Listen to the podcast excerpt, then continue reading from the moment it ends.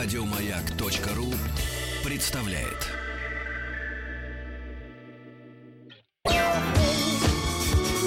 По заказу Гостелерадио.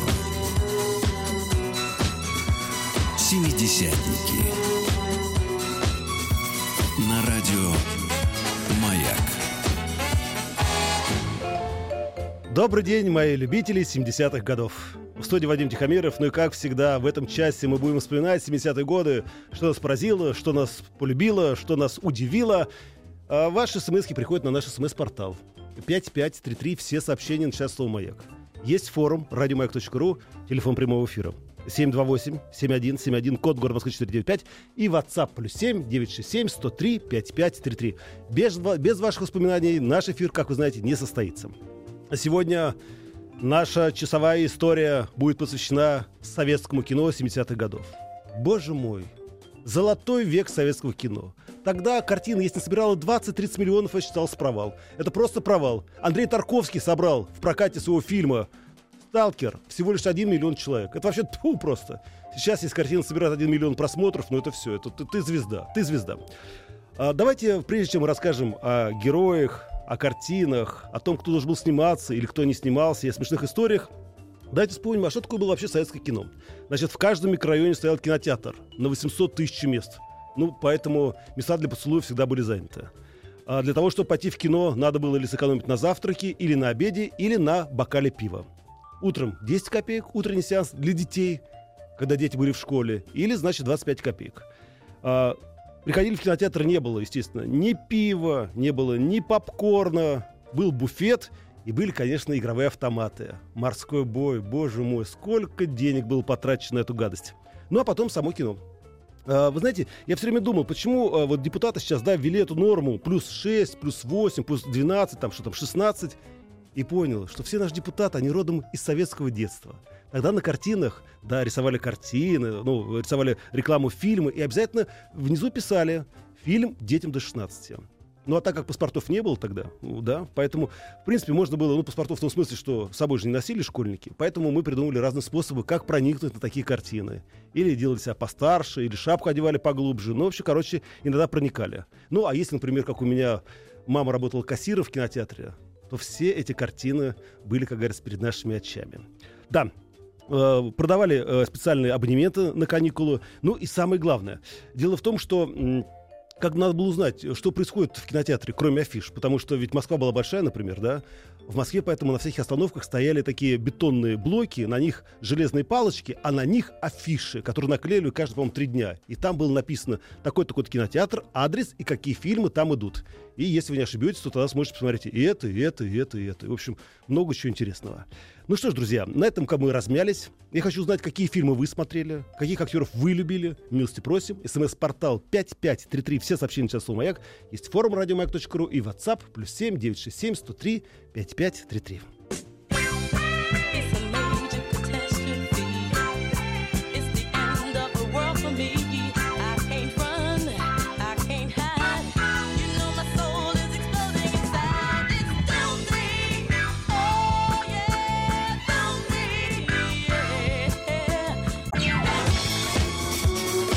Заказу Гостелерадио. Семидесятники. На радио Маяк. Ну что ж, дорогие друзья, давайте смотреть, какие фильмы мы смотрели в 70-е годы, что нам нравилось, кто были секс-символами. Вот, Свердловск Кубарс мне пишет. Э, Миткун Чакраборти, крутой каратист. Черт побери, я не знаю этого мужика. Ну ладно. Роман со влюбленных. По тем временам бомба. О, да, да, да, да, да, да. Там пел Александр Градский и другие замечательные актеры играли. Ну, что-то фильм я смутно помню почему-то. В шестом классе старший брат пришел на урок и сказал мне, надо идти на укол в поликлинику. А мы вместо этого пошли в кино на враг мой, Роман Астрахань. Молодец, Рома, наш человек. Привет, Вадим. Именно в 70-х заиграли мои любимые Black Sabbath и Deep Purple, сообщает нам Никита. Никит, ну они же играли, они играли музыкальный инструмент, они, естественно, а как, как, мультфильм, какие мультфильмы показывали, а? Ну, погоди, шел несколько дней подряд в кинотеатре, по несколько серий за день. Представляете, родители водили детей несколько дней подряд. Да.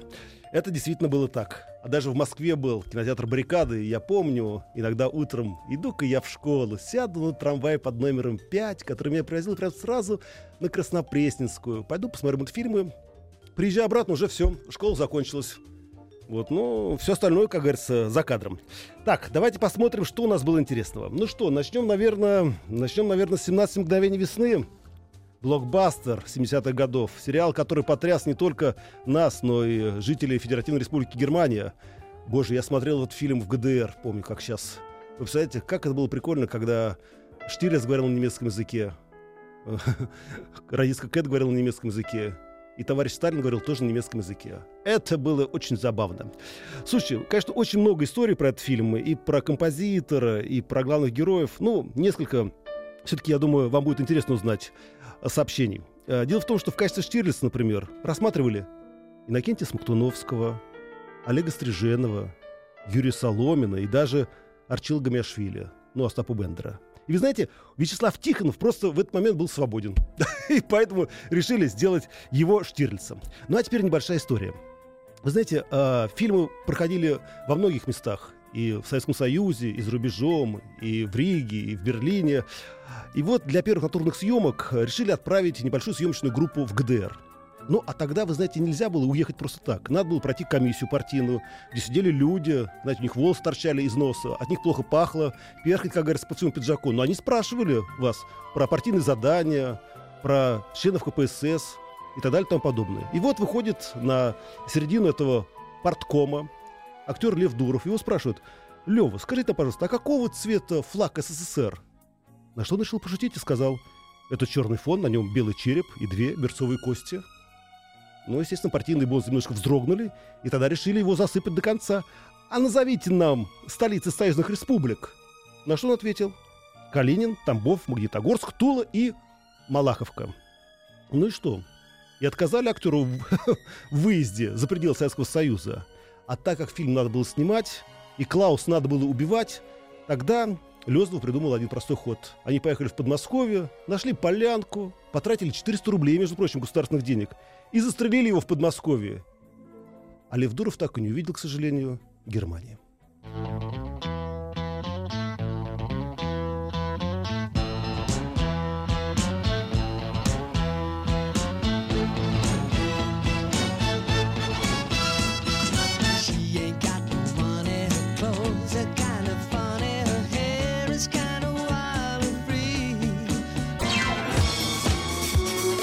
По заказу Гостелерадио. Семидесятники. На радио «Маяк». Итак, дорогие друзья, давайте посмотрим, что же вы смотрели в 70-е годы, кем восхищались. Мексиканский фильм «Есения». Обожала. Представлял себя, но не Есения, а сестрой ее, Луизой. Тоже неплохо. Так, э, Уфа, Эльмир. Вы знаете, до сих пор помню плакат с Ольгой Кабо в кинотеатрах. Даже не знаю, какой фильм рекламировала, а ее помню. Дружок, ну Ольги Кабо тогда еще не было. Или она была еще маленькой девочкой. Ну, хотя, может быть, черт ее знает, потому что она просто хорошо сохранилась. Шикарная экранизация Василий Макарович Шина. Сколько в них было жизни. Да, вы знаете, это действительно так. Я до сих пор не могу забыть, как я шел маленький в детский садик и проходил как раз мимо дома, где жил Василий Макарович со своей супругой. И до сих пор не могу забыть, как он сидел в песочнице и говорил что-то своей жене Лидии. Вот. Но все остальное я не буду рассказывать, потому что я еще люблю и Лидию Федосееву Шукшину, и Василия Макаровича тоже очень уважаю. Но это было очень забавно. Папа говорил, иди, иди, проходим мимо, проходим мимо. Да, ну ладно, это тоже совсем другая история. Так что еще у нас а, говорят, Вадик, Митхун э, Чакраборти, это индийский актер, танцор диска. О, Джимми, Джимми, Джимми, Джимми. А давайте посмотрим, кстати, кто у нас был из секс-символами в то время в советском кино. О, черт, мало времени. Ну ладно, тогда быстренько. Значит, смотрите, Игорь Старыгин, замечательный актер. Ну, вы доживем до понедельника, адъютант его происходительства. А потом Д'Артаньян Три Мушкетера. Так, кто еще? Так, сейчас, сейчас. Ив, о, Ивар Калныш. Театр 78 год. Боже мой, Ви Артмана. Да, и после этого он стал Игорь Костолевский. Даже фильм «Это все о нем» не испортил его. Михаил Боярский, «Собака на сене». Это замечательные актеры. Все остальное, друзья, сразу после новостей на Радио Маяк.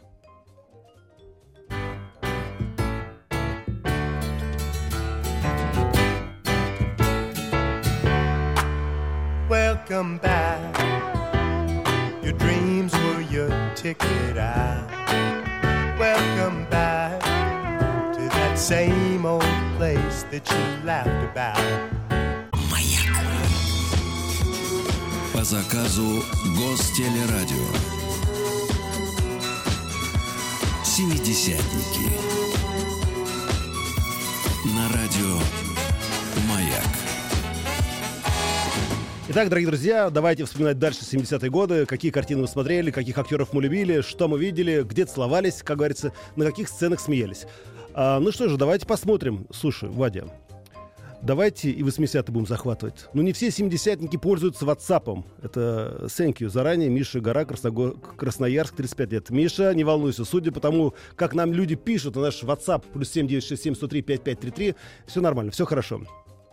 Сергей пишет нам. Вы знаете, я хотя и 82 года, но очень люблю фильм «Место встречи изменить нельзя», Сергей. Сереженька, расскажем чуть попозже. Актер Вашов очень нравился, спасибо большое.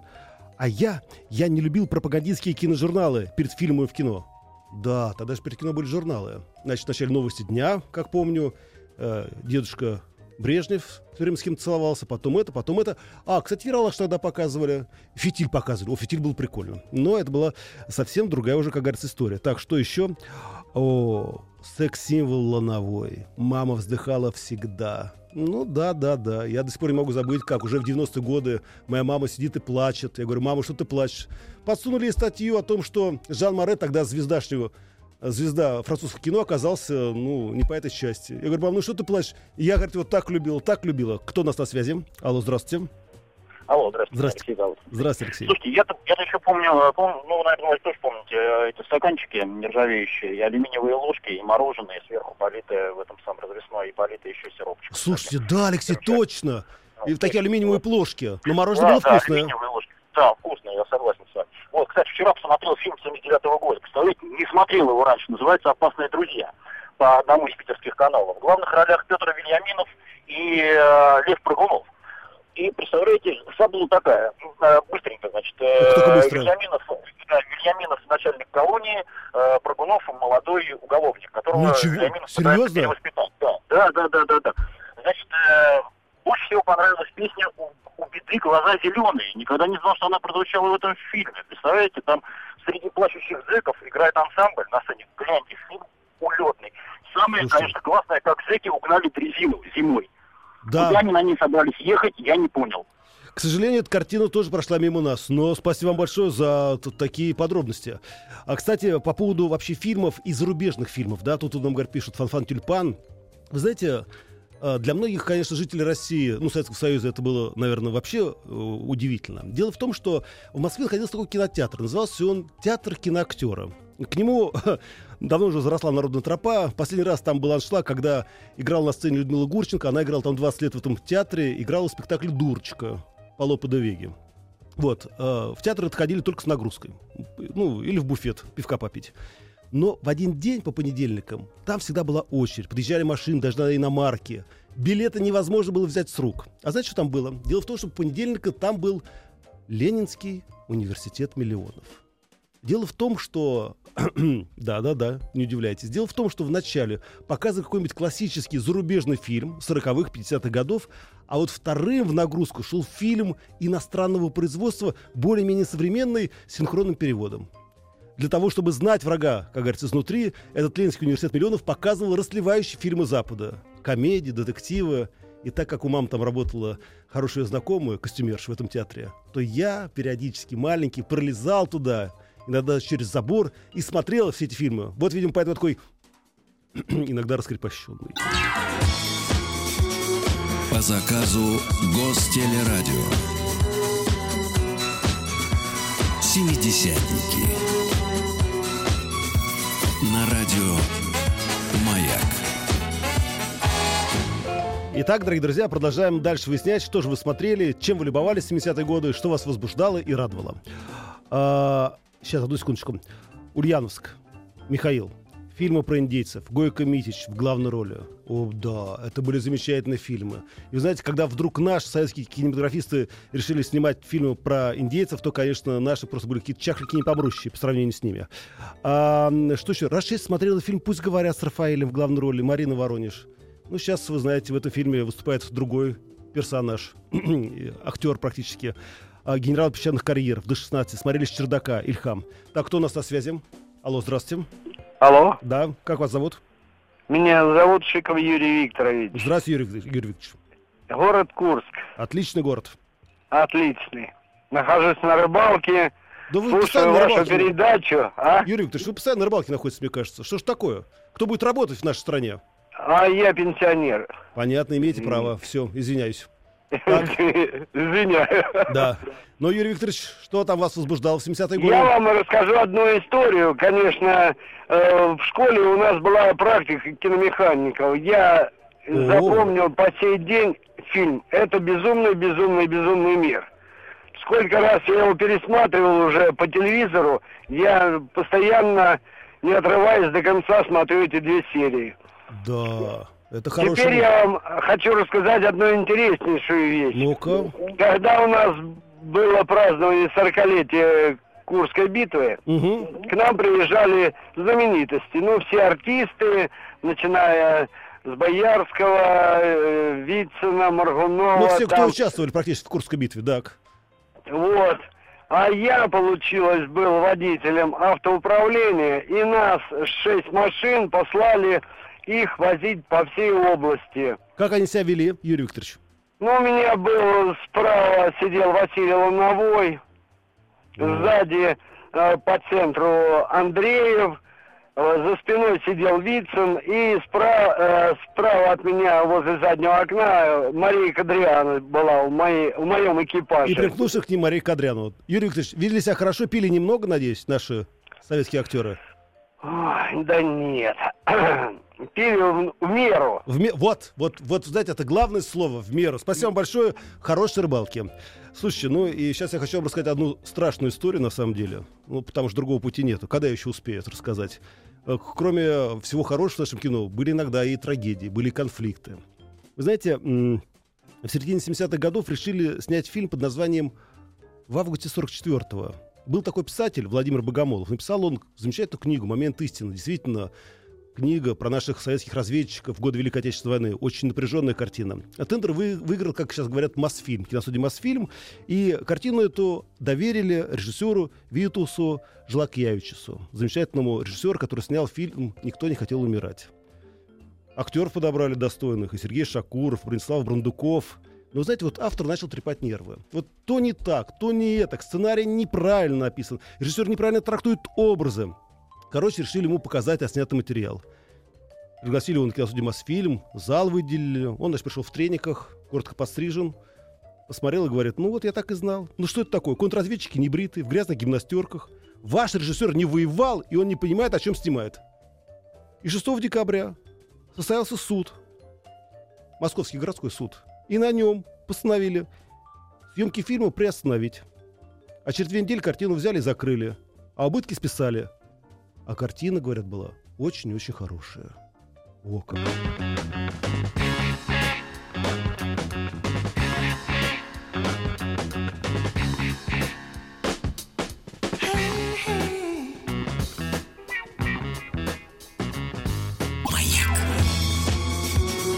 По заказу Гостелерадио.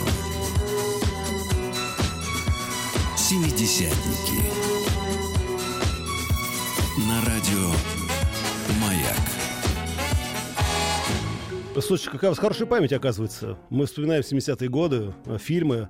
Знаете, в Петербурге, ну тогда Ленинграде, на Васильевском острове в ДК Кирова работал небольшой кинотеатр «Кинематограф». В нем показывали иностранные фильмы, часто старые, но не только. Там такие иногда шедевры проскакивали. О, хорошо. Слушайте, скажите, а как же Буратино? Красная шапочка. О, красная пачка, как же без нее-то? Да. Ну что же, а, и, конечно, надо поговорить немножечко о цензуре. Дело в том, что, конечно, в советское время нельзя было показывать людям обнаженное тело, ну, не дай бог, они возбудятся. Нельзя было показывать какие-то сцены откровенные, насилие в том числе. Вот, поэтому их вырезали. Иногда заменяли даже финалы фильмов, особенно западных. Ну а что, все равно иностранцы ничего не понимают по-русски. Взяли, вырезали, все, и забыли. Вот. Но иногда киномеханики сами корректировали, да, некоторые картины. Оказывается, была такая технология, можно было вырезать парочку кадров э, с голыми там прелестями. Вот. И потом их распечатывать. И поэтому а, к концу проката а, той или иной картины в том или ином кинотеатре сцена могла остаться вообще уже, как говорится, без этой сцены. Всю, как говорится, ее на кадрике и вырезали. И подклеивали. Но дело не в этом. Но это случалось и с советскими картинами. Так, например, в апреле 70-го года на экраны э, страны вышел фильм, ну, даже сериал «Адъютант его превосходительства». Пять серий, 19 мая был повтор. И вы знаете, 19 мая повторили уже сериал, прямо через несколько недель. А уже фильм, ну, сериал был сокращен на несколько минут.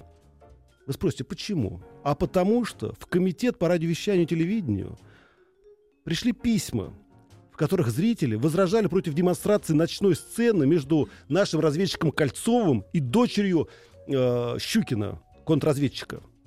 Предлагали убрать этот эпизод, вот, и подумали, подумали, взяли вырезали, потому что ну, действительно, что это такое? Ну, это... И сделали это правильно. А сцена себя представляла такую, такую милую, очаровательную зарисовку. Лежит наш разведчик Кольцов, практически в мундире под одеялом. Руки, между прочим, на одеяле были. Рядом Татьяна лежит, дочь этого начальника контрразведки. И они тихо воркуют, и та признается, что отец очень догадывается о связях. Вот взяли и вырезали. Да. А самое интересное, между прочим, что это касалось не только да, сериалов. Также, например, вырезали потом же, в 1972 году, из фильма «Бриллиантовая рука» сцену соблазнения товарища Горбункова. Ну, на всякий случай. Ну уж очень эротично, Светлична, конечно, трясла своими талантами. Кто у нас на связи? Алло. Алло, Ой, здравствуйте. здравствуйте. Меня зовут Мария. Здравствуйте, Мария. Вот, я родом из города Шустка, э, в котором наход- находилось предприятие производственное объединение СВИМа, Это вот как, как раз вот пленочка, которая, да, да? пленочка. И иногда случались такие случаи, что случались. Э, Были такие случаи, когда пленки не хватало, какие-то там брак, Мгм. и прислали по- популярных артистов э, на съему, там, например, когда снимали э, трех мушкетеров, э, к нам приезжал Михаил Боярский. Именно с такой миссией. Уже в шляпе, нет, или пока без шляпы? Нет, он, он тогда был без шляпы, ну, как бы Вел себя хорошо? нормально. Да, он там выступал, пел. Вот, то есть... э, Ну, пленку Я ему хотела дали? просто сказать, что в- в- вклад э, в э, кинопромышленность вносили не только вот режиссеры, актеры, Конечно. те, которые стояли еще вот, ну, Мария, отвечали за я вам скажу, часть, я вам скажу сказать. даже больше, что пленка Свема хотя была не очень хорошая по качеству, но была доступной. Самое главное, она такая была универсальная, потому что, например, в свое время Андрей Тарковский, как раз 70-й год, решил снять фильм «Сталкер». И он попросил, ему надо было срочно кодек, да, или немецкая пленка. А она, как говорится, была такая очень э, трогательная, очень нежная. И для ее промывки нужна была специальная артезианская вода, которой не было, понимаете, на киностудии. И все съемочный материал загубили. Это вот вопрос о том, как э, относились к талантам. Так вот, Андрей Тарковский сказал, говорит, я хочу все переснять. Ему дали второй раз опять пленочку, и он снял свой фильм под названием «Сталкер». Все правильно. Друзья, на этом мы прекращаем наши воспоминания. Подготовьтесь, и в следующем часе мы уже поговорим о новостях, о жизни. Давайте не спать. Еще больше подкастов на радиомаяк.ру.